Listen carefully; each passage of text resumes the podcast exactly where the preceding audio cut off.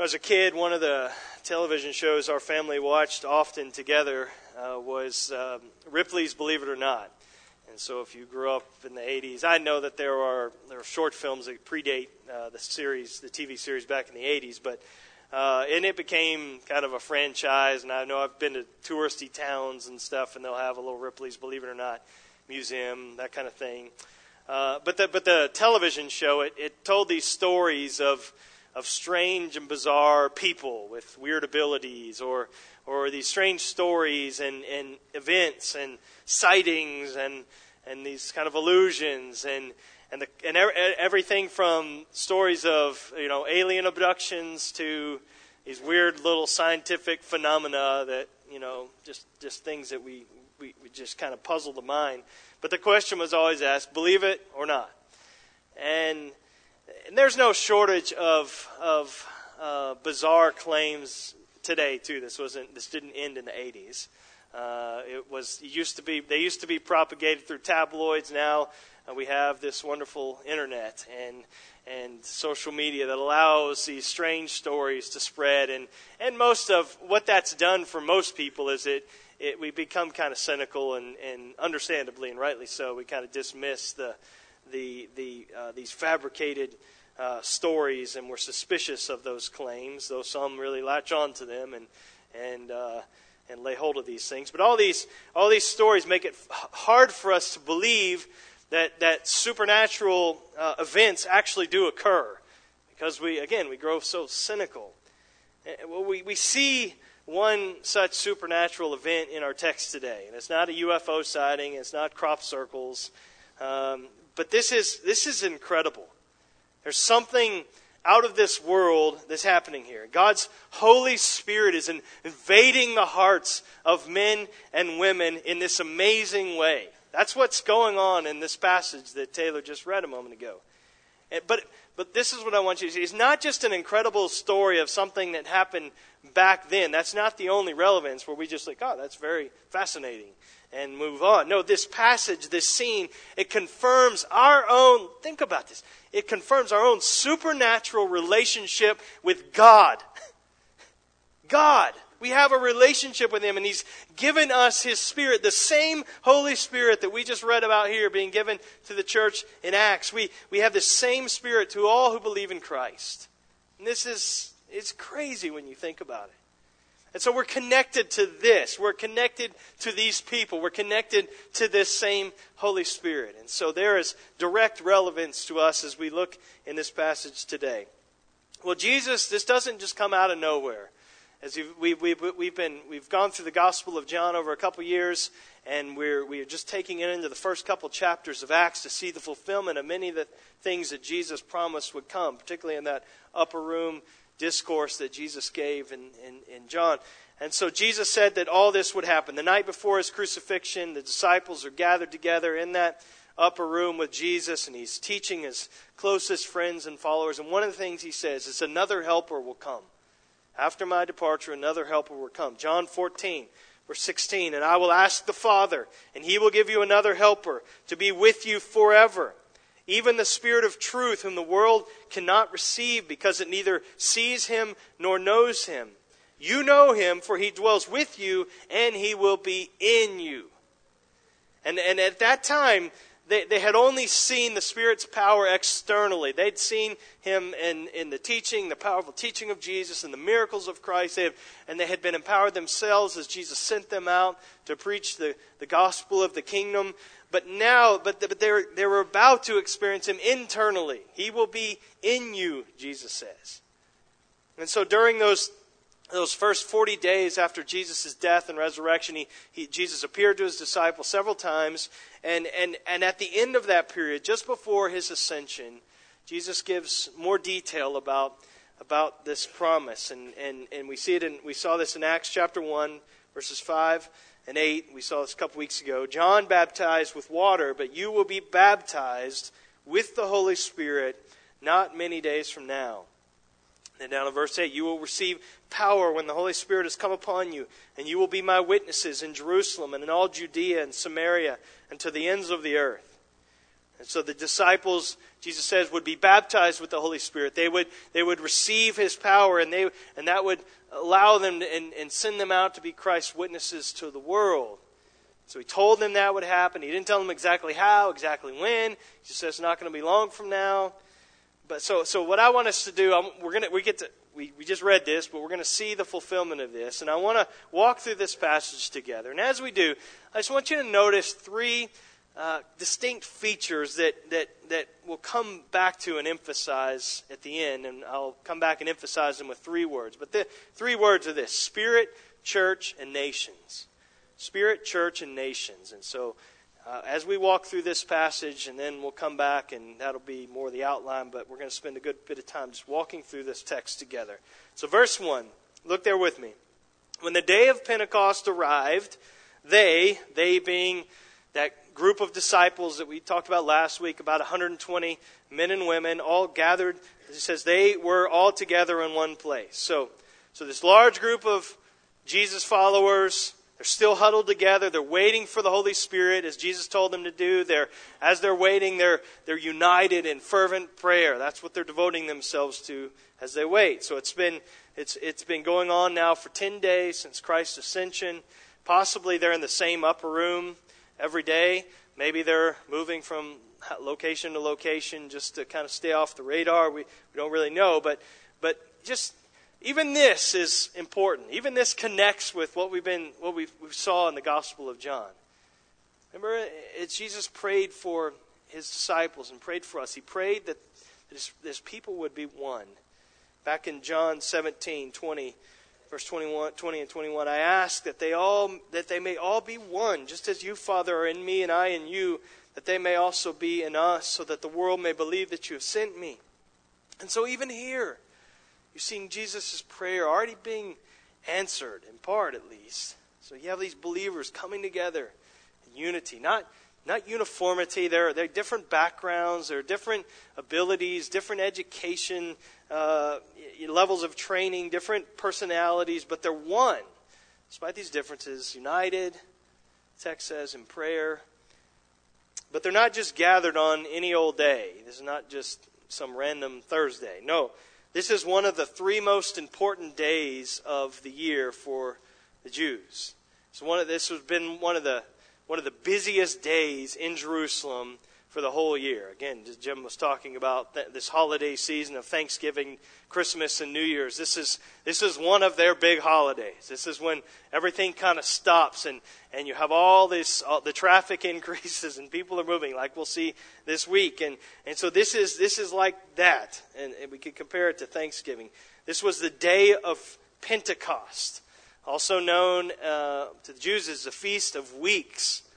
And so there were these three major annual feasts for the Jews. This one, along with Passover and the Feast of Tabernacles. And, and so all, during these three major feasts, all the able-bodied Jewish males were, were supposed to come back to Jerusalem to, to, to participate in these feasts and make their offerings to the Lord and come back to the, to the city of Jerusalem. And so this feast, this feast is called Pentecost. That's what it came to be known as. And Pentecost just means 50. It was, it was the 50th day after the first Sunday of, of Passover. And so, so this, this, is, this is how God named it. It was one of the, the harvest feasts. And there were, each of those three major feasts had aspects of this. But it was a celebration of the first fruits of the wheat harvest. Here we have our, our wheat uh, decorations here. So that was not planned, but there, I saw that as we were singing.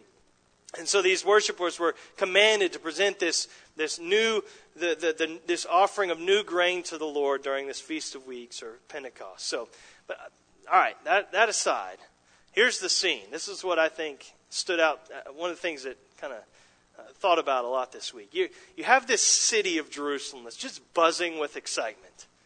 And it is, you have these devout Jews, the text says, from all over the place who, who, who have been streaming into the cities city for days, and the, and the population is, is swelled now uh, during this festival time. And so you have families enjoying meals together and, and, and reconnecting with uh, brothers and sisters and cousins and aunts and uncles who've come back to celebrate uh, this, this Feast of Weeks. And, and people they haven't seen maybe for months. And, and, and then the temple, that's the focal point. And so all, all the people, the, the, the focus of the whole time and the celebration is the temple. And as people go and offer, make their offerings to the Lord of this, of this new grain. And so, so that's the, that's what everybody's doing. That's all that's happening in the city. And so that's going on. And then what do we find?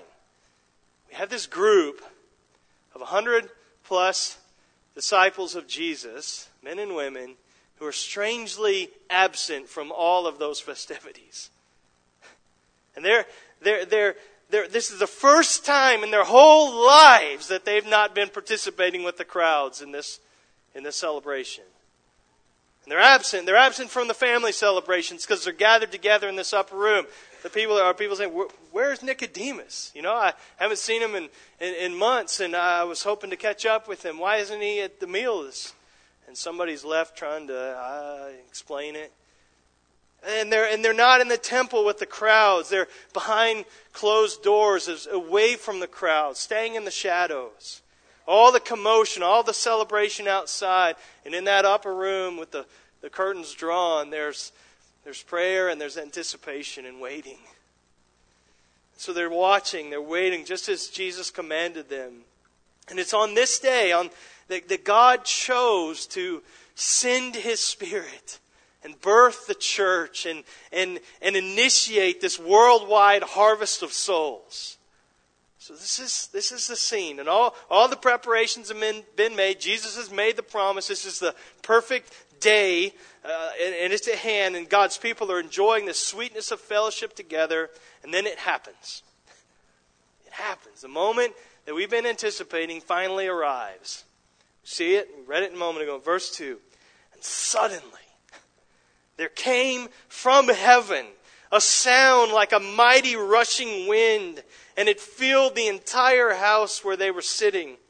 And divided tongues as a fire appeared to them and rested on each of them. And they were all filled with the Holy Spirit and began to speak in other tongues as the Spirit gave them utterance.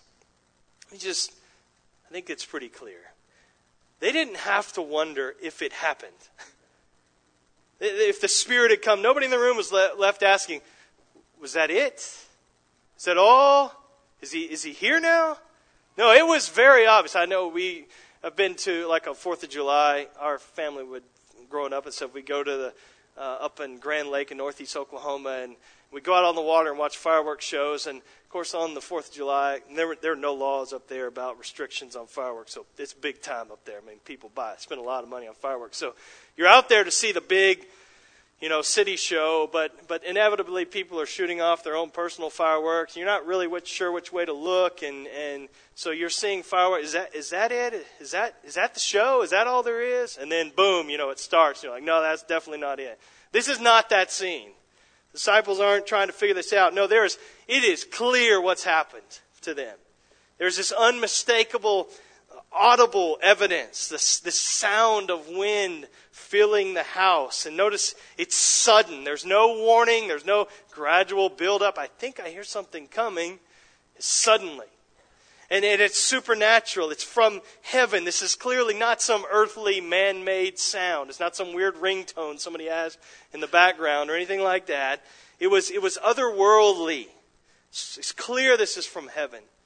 And it's symbolic in, in, the Greek, uh, in the Greek and Hebrew languages. The, the words for wind and spirit are, are, the, are the same. And so, so you see this, uh, even John, the way John, Jesus talked in John 3. Jesus talked with Nicodemus about the need to be born, born again of the Spirit. John 3 8, the wind blows where it wishes, and you hear its sound, but you do not know where it comes from or where it goes. So it is with everyone who is born of the Spirit. So the Holy Spirit, like the wind, is, is powerful. And you can't see him, you, you can see his effects. And so there's this symbolism here. This wind, this is how the Spirit comes. He comes symbolically through this the sound of wind. Now, it doesn't say that a mighty wind actually blew. It doesn't say they felt anything. There's no, it doesn't talk about debris flying around the room or anything. It's the sound of a mighty wind. And so it's, it's, it's audible. That's the thing that stands out. And I, I don't, I, I can just, I, I have no idea what this sounded like. I just think of that deep, deafening roar of like a Boeing 747, you know, with full thrusters to take off, that kind of thing. That's I don't know, it's something like that, but it's just this, this loud sound. So there's audible evidence that, that clearly something that he's, he's come. There's visible evidence of these tongues of fire that appear. And divided tongues as of fire, verse 3, appeared to them and rested on each one of them. So there are these fire like manifestations resembling tongues settling on each person in the room. Now, I have no idea how to describe that and what that actually looked like other than what we have here. What, so if any artists want to attempt this, you know, have fun. Uh, and what this could have possibly looked like. But, but this, this fire, again, unmistakable. And you have in Scripture fire symbolizing God's holy presence. You have this with, with, with Moses and the burning bush and, and Israel and the, the pillar of fire guiding them through the wilderness. You have uh, this Mount Sinai and this, this God's consuming fire. And so and, and John the Baptist, he himself prophesied that, that Jesus would come and would baptize with the Holy Spirit and with fire. So you have wind, you have fire, and this fire manifests itself in the form of these tongues, I think just symbolizing the power of God's Spirit to, to use the proclaimed word of God. So you, what, a, what a scene. All these audible, visual, uh, external sensory manifestations, uh, making it absolutely clear to everyone that the Spirit has come. They knew it. But then there's, there's more. There's this, there's this oral evidence, and they're speaking in tongues. When the flaming tongues rested on each person, verse 4, they were all filled with the Holy Spirit and began to speak in other tongues as the Spirit gave them utterance. And so the disciples are not only baptized with the Spirit as Jesus promised they would be, but they're, they're also almost immediately filled with the Holy Spirit and speak in tongues. And now, I don't want to linger here, but I, just bear with me. I, I think it's, we, we have to distinguish a little bit between these, these two terms baptism in the Spirit, the filling of the Spirit, because Scripture makes distinction. And so in, in Acts 1, 1 5, again, Jesus promised his followers, this is really a repetition of a promise, but that they would be baptized with the Spirit not many days from now. And, and, and I think that's exactly what's happened here at Pentecost. I don't think anybody would argue that point. So, baptism, it's that, it just means to be immersed in. It's, it's, it, I think it has refers to that initial reception of the Spirit and also that, that identification, that immersion, identification with immersion in the Holy Spirit. And so this, this is that transitional period. And so this is new. This is when the Spirit first comes, but but after that, this is something that God does for all people who believe in Christ at the moment of conversion. We're baptized with God's Spirit. You, nowhere in the New Testament are believers commanded to be baptized with the Spirit or anything like that. It's not something, it's not something we're to seek. It's something that God just does. When we trust in Christ, we're, we're, we're immersed in the Holy Spirit. We receive Him uh, and he dwells within us in that, at that moment. Romans 8 9, Paul puts it this way You, however, are not in the flesh, but in the Spirit, if in fact the Spirit of God dwells in you. Anyone who does not have the Spirit of Christ does not belong to him. Now, what we see here, though, is those, those, those first believers who are baptized in the Spirit, then, then subsequently they're filled with the Spirit.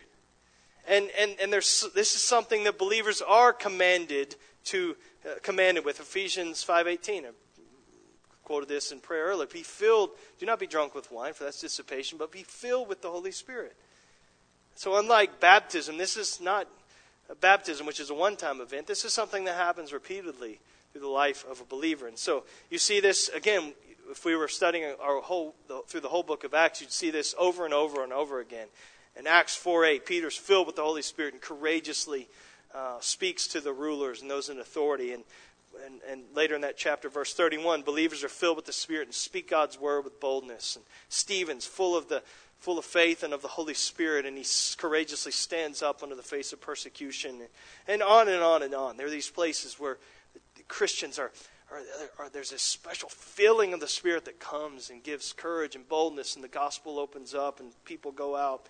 And so, with all that said, let's get back to the text. We, I want you to understand somewhat theologically what's what, what this distinctive, but I also don't want to slice and dice it up so much that we, we miss the, the point. This is transitional. This is a unique time. We're just trying to understand it and see the connection. But, but again, Spirit comes, they're baptized in the Spirit, as Christ promised. They're filled with the Spirit and begin speaking in tongues. Now, can you imagine the scene now? Just think of being in that room. This isn't just a bunch of people, as we'll be very clear, they're not just speaking gibberish. These are not just kind of ecstatic utterances. This group of 120 or so disciples immediately starts speaking in other languages. Just think of their shock alone. I mean, just imagine if you started speaking, you, you would probably have some awareness of, of that you were speaking another language. Even if you don't know what you're saying, you can, uh, you're, this is just crazy. It's bizarre.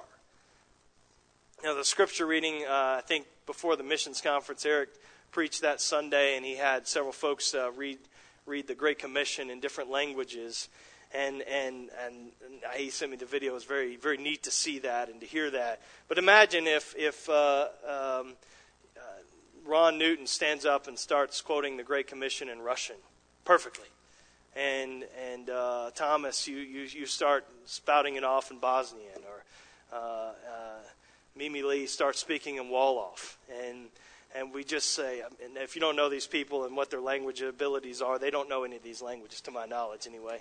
Um, and so, so again, if imagine just in an instant if they could speak, not not just kind of hack up the language, but speak with perfect vocabulary, perfect grammar, and and even even perfect dialect. There's no southern accent. It's just it's they get the dialect. Verse eight makes that clear. They get it right, and that's it's that's what's happening here.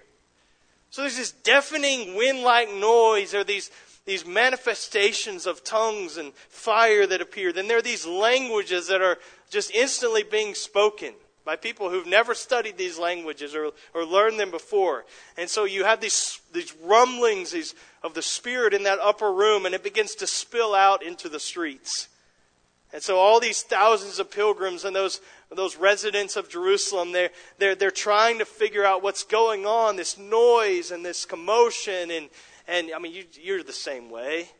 You hear a, emergency vehicles go down the road, you think, man, can I follow them? You know, I want to see what's going on. We want to, we always want to know what's what's happening, and this is kind of this is the scene. And so all these crowds are trying to figure out what that noise is about, and and as they're moving, kind of getting closer toward this house where the disciples are gathered, the the disciples that are gathered in that room, they start streaming out of the house, and and they're speaking speaking in all these languages, more languages than you'll hear at the UN. I mean, they're just they're speaking in all these languages, just 120 disciples, and and look at how Luke describes the city's response to this phenomenon. Verse five.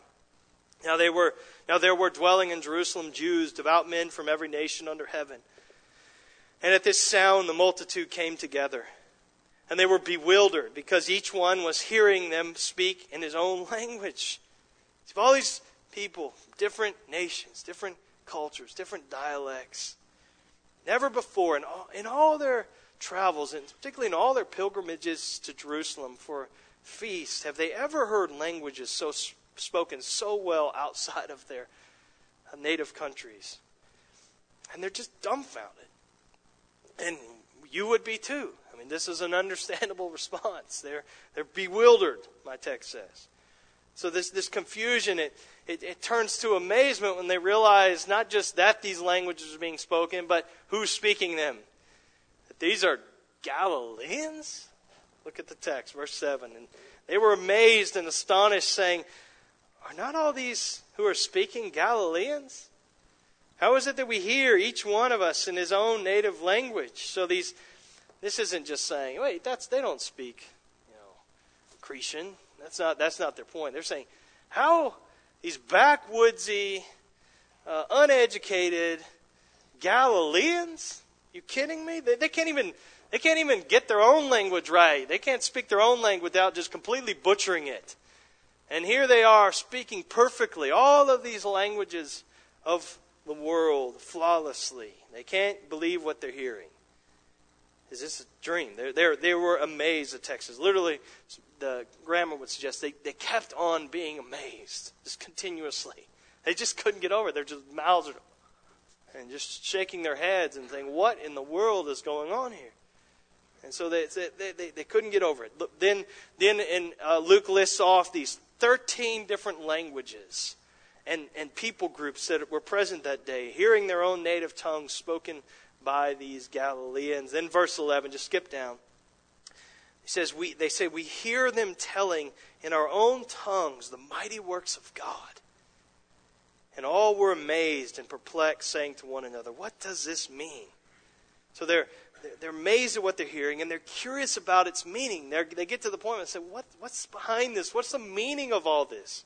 I've never seen anything like this. There, there must be something supernatural behind what's happening. Not just because these Galileans are speaking foreign languages, but, but also because they're speaking in public with great confidence and, and, and boldness.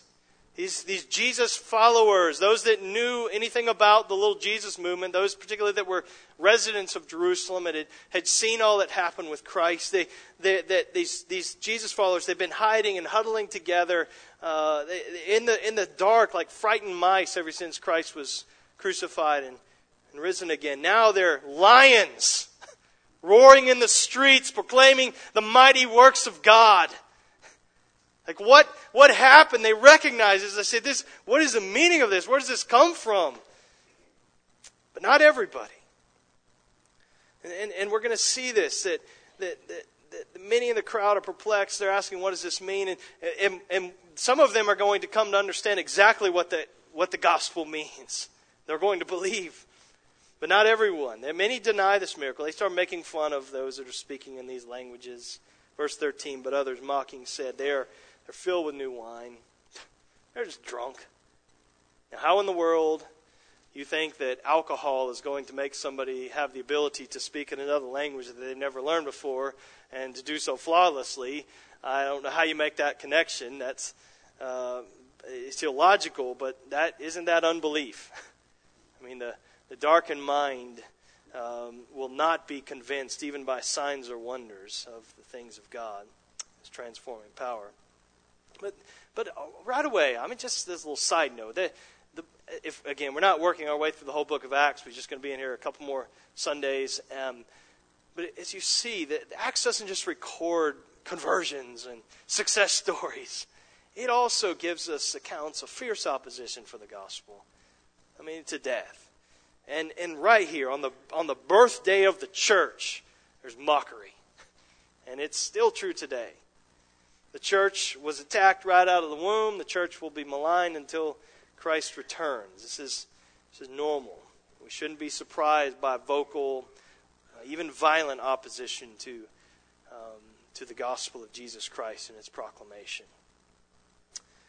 All right, we walk through the passage. Now I want us to back up. And I said there are three words that I want you to kind of watch for as we go through this passage. These three distinct features of this turning point in human history. And so, spirit, church, nations.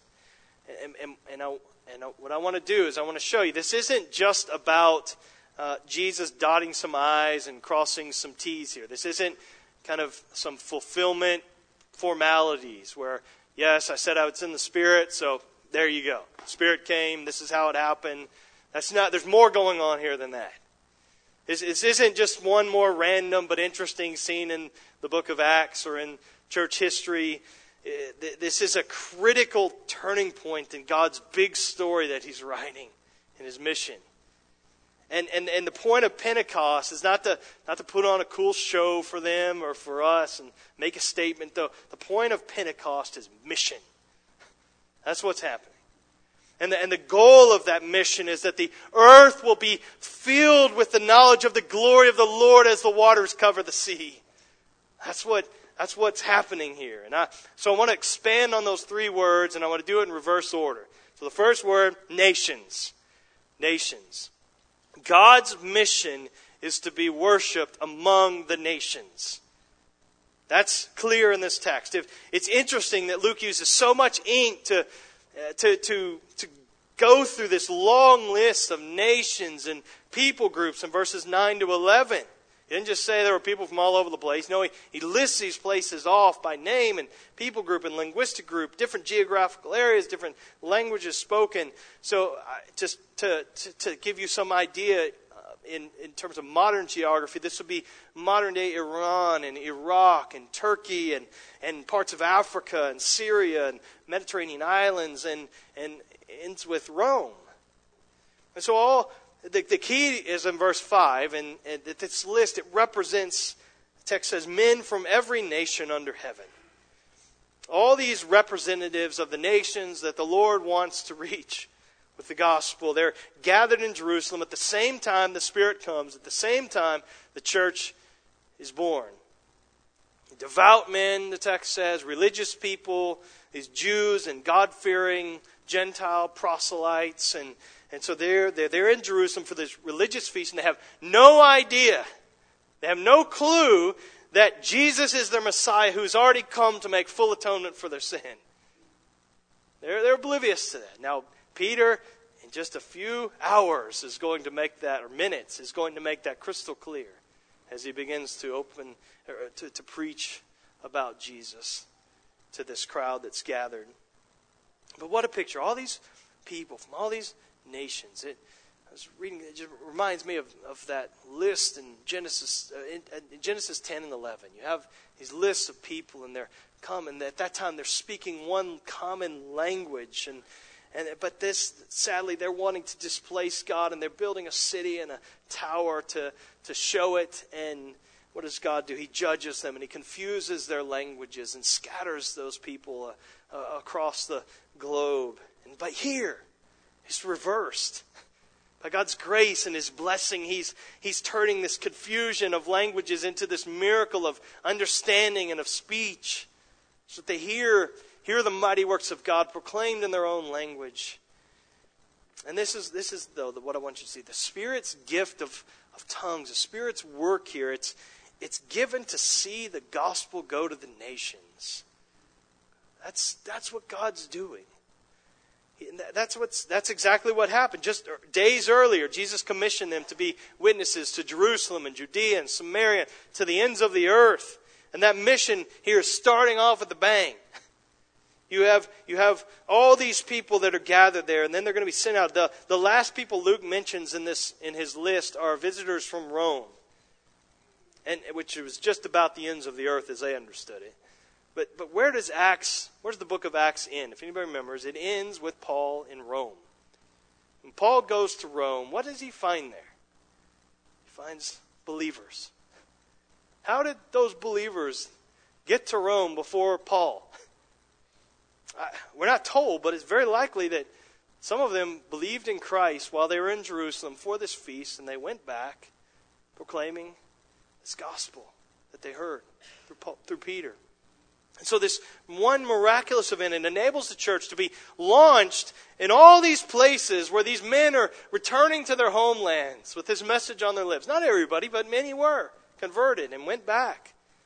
And so, one of the one thing this passage shows us shows us God God's zeal to see His His, the, his gospel go to the nations. His, his, his plan is bigger than Israel. The, the, the, it's good news is for all nations. You see this in Revelation 5 and 7 when you have this vision that John gets of worshipers before God's throne.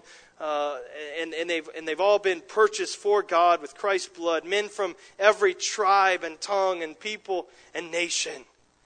This is, what, this is where God's story is headed.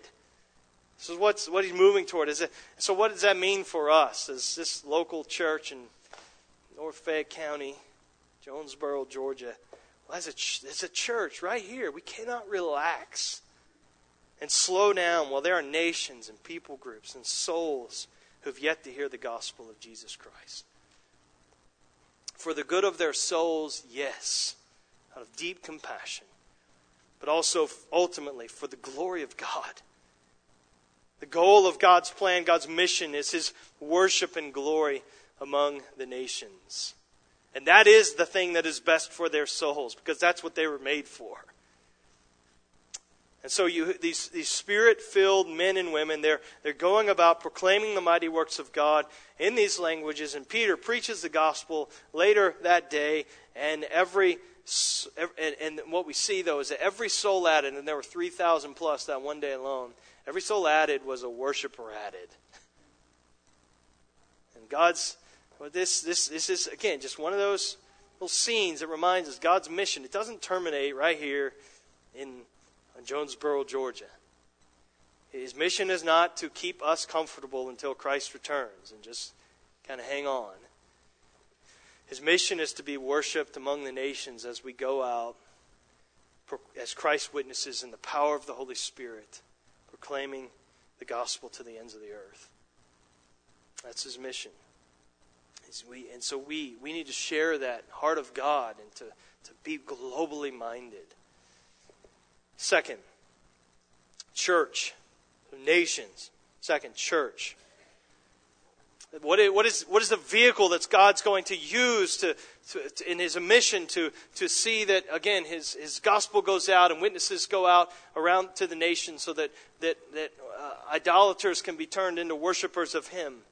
What is he going to use? Does he give birth to um, uh, a book?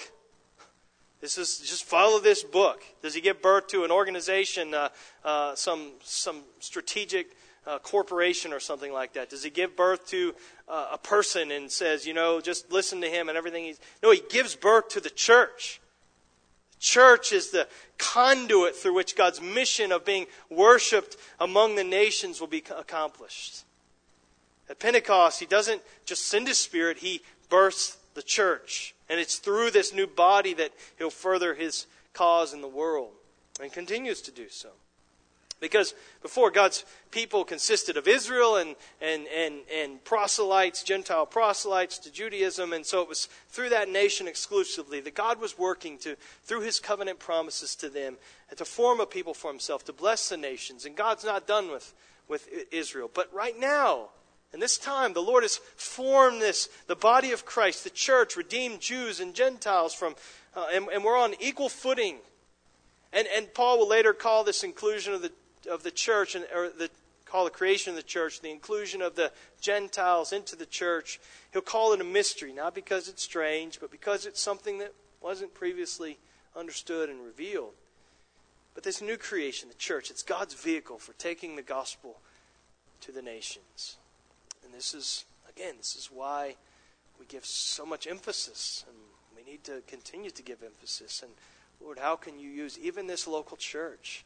To facilitate both the sending and supporting and the caring of those to the ends of the earth, both national believers and, and missionaries being sent out. And we, we've got to give our focus to that. So our purpose is a local church. It's not, our purpose is not to focus on ourselves. It's not about our personal happiness and our comfort. It's not to provide a safe alternative for all these cute little kids. I mean, we, we do some of these things, we hope. It's not to give you something to do on Sundays because you would just be bored out of your mind if you didn't have a place to go. It's not, it's not to, to legislate morality and say this is exactly how you need to, what you need to decide and do and how you need to live in every aspect of life. No, the reason we exist is to speak the mighty works of God and, and to spread the message of Christ to all the nations. That said, it's so easy to lose focus, isn't it? It's so easy to be distracted by not bad things, but lesser things and lose that perspective. We get so tied up in knots about music styles and paint colors and, you know, the quality of youth events or something like that. That's a big problem. I want to talk with you about that. No, just kidding. no, but we can forget the reason for our existence. This is what is the what is the mission of this church? It's the mission of the church.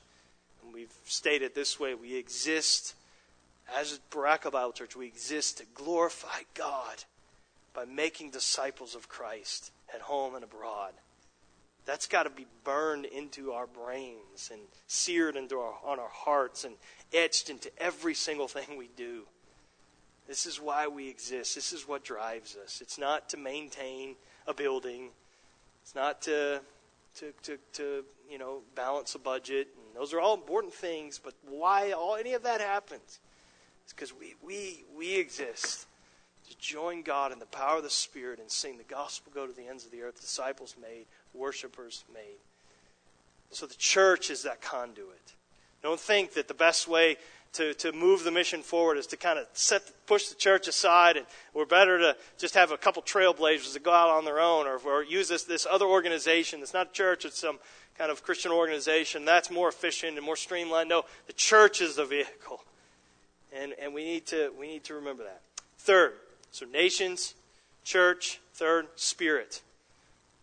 The Holy Spirit is the power given to the church for the fulfillment of God's mission to be worshiped among the nations. I know it's getting long. I'm just adding to it every time. But the Spirit is the power that's given to the church for the fulfillment of God's mission of being worshiped among the nations. Remember what we said a couple weeks ago when we started in Acts, came out of John, the very first verse in, uh, verses in Acts, we, we were reminded that Acts is not just, it's not the Acts of the Apostles, it's not just the Acts of the Holy Spirit, it's the Acts of Jesus Christ. It's what Christ is continuing to do and speak through the church by the power of the Holy Spirit. But, but one of the things that shows everything that happens, everything Christ does and is doing is, is by the Spirit's power. Now, it's not that the Spirit just started being active at Pentecost and he's just been kind of sitting on the bench, riding the pine, and saying, Put me in, coach. Man, I can't wait to get in the game. And one of these days I'm going to be in, and I'm going to be able to do something. And so just watch the Father and the Son do their thing, and then I'm going to get to participate. No, he's been active. He's been involved. He's been in the world, working, moving. He's been he's regenerated people. He's empowered people to for, for, for serving God, but he has never permanently indwelled people. And that's that's the difference. And and so, so this then on the day of Pentecost, those disciples are gathered together and they're baptized in the Holy Spirit. Spirit indwells them, and, and every time the gospel goes to new places and new fields are opened up, their, their, the Spirit is poured out again, and the text says they're baptized with the Spirit. So that's all during this transitional time. So again, it just kind of following that, that outline in Acts 1 8, you see this as the gospel goes to the Samaritans Spirit comes and is poured out, and they're baptized in the Spirit, these new believers, and, and to the Gentiles in Acts 10, and to those followers of John's baptism who were still kind of lingering around in Ephesus in Acts 19. This is what we see. But, but all of those advances, uh, those new fields, those, new, those transitions and, that happened in, in the book of Acts, they all came as spirit filled believers went out to speak the word with boldness. And, and so, so what I want us to see is that, that the Spirit is it's not just past tense. He worked. You know, he, he's working. He, he does many things for us, and we don't have time to look at everything the Spirit does, but he, certainly He sanctifies us and changes us, transforms us, and grows fruit in us. He helps us understand God's Word and illuminates it. He, he, he helps us to pray. He comforts us. He's the paraclete, the comforter. He, but the main reason Christ sent the Spirit, as we see here in Acts 2, is, to, is for the purpose of mission. Because this is the main reason God exists. He, he's, he's, he's calling and he's calling among the nations worshipers for himself. So he sends the Spirit. The Spirit was given to the church so God's mission could be accomplished among the nations. And so, what does that mean for us? Brothers and sisters, we, we need to be filled with the Spirit so that we courageously bear witness to Christ. We need to be filled with God's Spirit so that we speak his Word with boldness. We need to be filled with the Spirit so that we stand up against opposition and under times of persecution. We need to be filled with God's Spirit so that new fields can be opened through us for the gospel's sake and advance. And not just we as individuals, this is how we, we tend to think through this lens, like is me and the Spirit. No, but it's, it's, it's we, it's us. It's God in your church. fill us and, and, and come power and enable us and thrust us out, send us out. More, help us to be more aligned with what you're, what you're doing in this world and, and more in tune with, with the mission that you're on and the, the, your, your bigger purpose and the story that you're writing. Because we get so distracted. God, we need your spirit to, to, clear the, to, to clear the clouds, the fog away, so we can see rightly and be fully engaged in it. We need you to come, Lord, in power. Revive us, Lord. I mean, this is, this is how we, we ought to be thinking. So, Three questions, and we'll sing and, and uh, together. First question, taking these three words Are you passionate to see the nations glorify God through the gospel? Is this a driving passion of your life? Are your eyes up, alert, open to see to see what the world as God sees it? Or are you you got blinders on and you're just focused on kind of myopically on what's right in front of you, your immediate locale and situation? Is your heart full of compassion for the lost around the globe and those right across your dinner table on Thursday? Um, and, and you don't have to even to think globally. Again, there's wonderful opportunities. Nations are here, much like we have in a different way, but in similarly, the nations of, are here. They're in America. I've had an opportunity to reconnect with a dear friend who, who, who from from the nations this week, and and this is this is this is what we see. Second question: Are you committed to the church as God's conduit for a worldwide mission? Are you are you actively drawing into relationships within this local church for the sake of mission? That, that this is this is what God this is the way the gospel will go for as we as we we become who the church is supposed to be. Are you filtering the air of of individualism and isolation that the culture is constantly pumping into that? Are you being more conformed to that than you are to what we see in Scripture of how we relate to one another in the church? Um, or have you given up on the church? Have you, have you kind of set it aside thinking there's a better way, or we'll go parallel to the church. But is the are you, do you see the church as the only conduit? Third, are you consciously dependent upon the Holy Spirit to see God's cause advance in the world? Are you yielding yourself fully to the Lord and depending upon Him step by step, walking by the Spirit? Are you begging the Spirit to open up doors for the gospel and to give boldness to the church as, as we proclaim that gospel? Are you, are you aware that anything that's going to happen is going to happen by the Spirit as we proclaim this gospel message of the rescuer has come? I'm going to go and ask the team to come on, come on up and to uh, get ready to sing. And, and once they, they come up, uh, we'll, we'll, stand in just a moment. And I want to read a, a prayer of confession that will um, that gives voice to, to, I think, how we should be praying for the Spirit's work in us even today, based upon this passage. This is from a Presbyterian liturgy, and I think it's something that would speak to us today. So uh, go ahead and stand with me, and the words will be on the screen. Just listen as I read this prayer, and then we'll, we'll sing to the Lord together. Okay. Almighty God, you poured your Spirit upon gathered disciples, creating bold tongues, open ears, and a new community of faith. We confess that we hold back the force of your Spirit among us.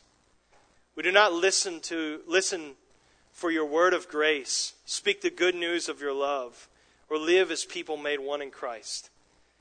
Have mercy on us, O God. Transform our timid lives by the power of your Spirit and fill us with a flaming desire to be your faithful people, doing your will for the sake of Jesus Christ our Lord.